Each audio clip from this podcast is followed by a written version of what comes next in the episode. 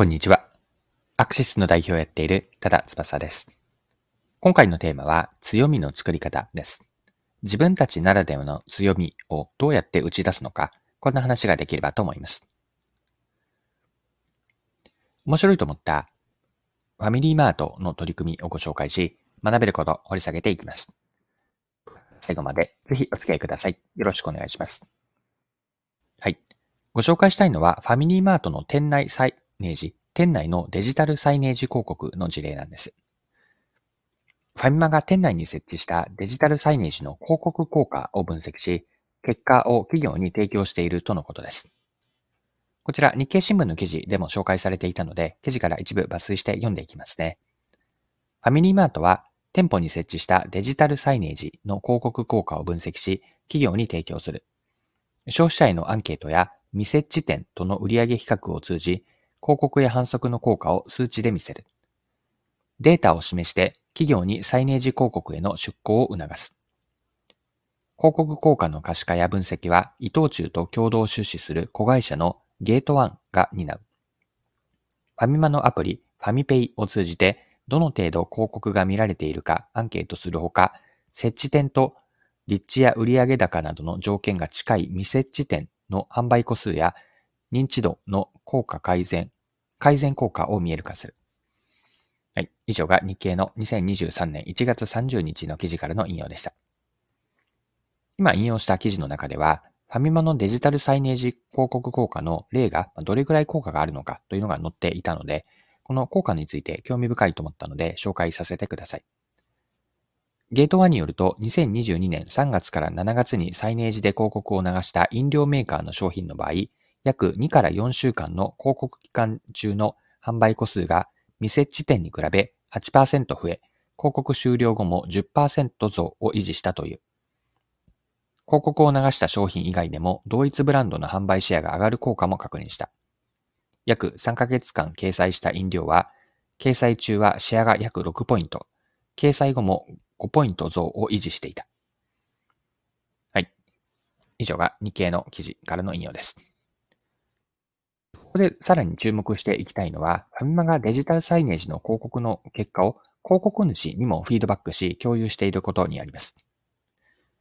また記事から読んでいきますね。結果は出向企業にフィードバックして広告の継続を促すほか、新規出向企業の営業にも活用したい考えだ。例えば、モニターの使い方。ファミマのサイネージはレジ付近にあり、モニターが3つ横に並んでいる。3つそれぞれが違う内容を流すより、内容を揃えた方が成果が出やすいということがこれまでに分かっている。ゲート1の早見最高執行責任者、COO は発信する情報を絞り、商品を大きく見せた方が消費者に伝わりやすいと指摘する。はい、以上が記事です。では、ここまでが今回前半と後半に分けた時の前半のパートにあたります。で、後半ではファミマの事例から学べることについて掘り下げていきましょう。ファミマが広告主もにも結果を提供する狙いを改めて整理をしておきたいんですが、ファミマの狙いは自社のリテールメディアと呼んでいいのかなと思うんですが、サイネージを使ったリテールメディアですね。このリテールメディアの優位性を示して、広告の投資対効果を数字で相手に分かってもらう。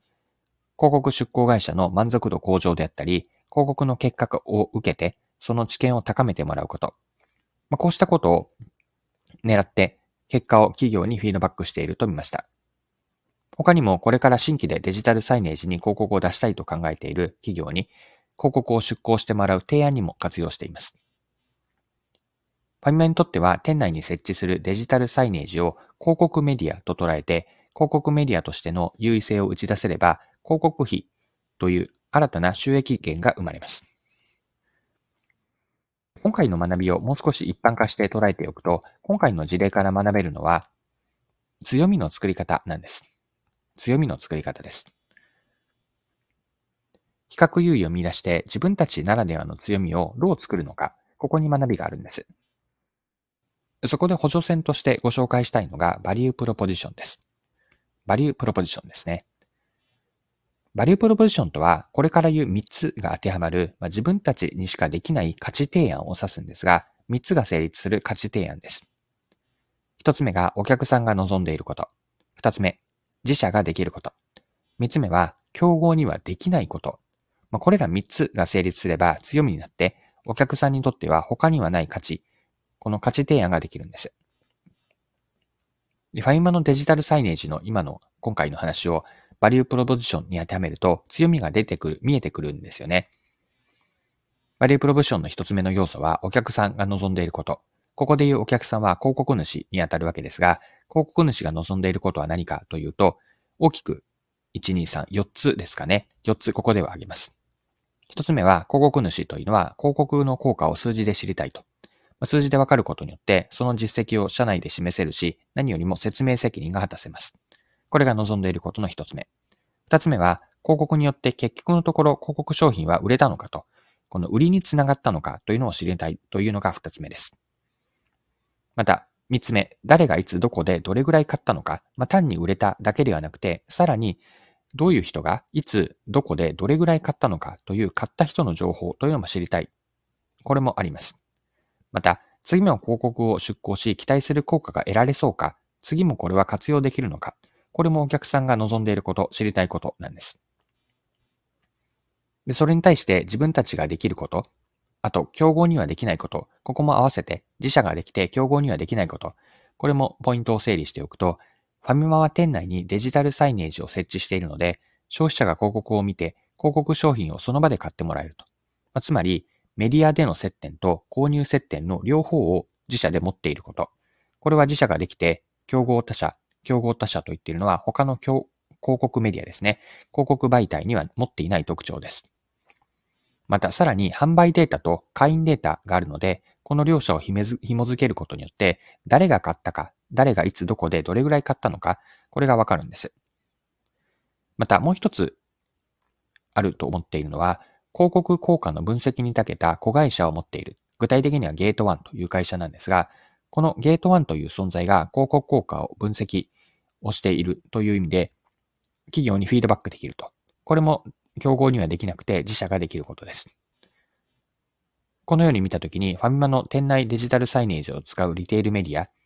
それをさらに効果を、結果を企業にフィードバックする。このリテールメディアの取り組みというのは、広告主にとっては他の広告メディアにはない強みに移るわけで、それがすなわち価値になっているんです。今回のファイマの事例というのは強みをどうやって作るのか、バリュープロポジションという補助線を引いてきたわけですが、強みをいかに作るのか、これに示唆がある事例だと思い共有しました。はい、そろそろクロージングです。今回はファミマのデジタルサイネージへの取り組みをご紹介し、マーケティングに学べることについて見てきました。最後に学びのポイントを振り返ってまとめておきましょう。今回のテーマは強みの作り方でした。ご紹介したのはバリュープロポジションという方法だったんですが、バリュープロポジションという価値提案によって強みを見出していくといいです。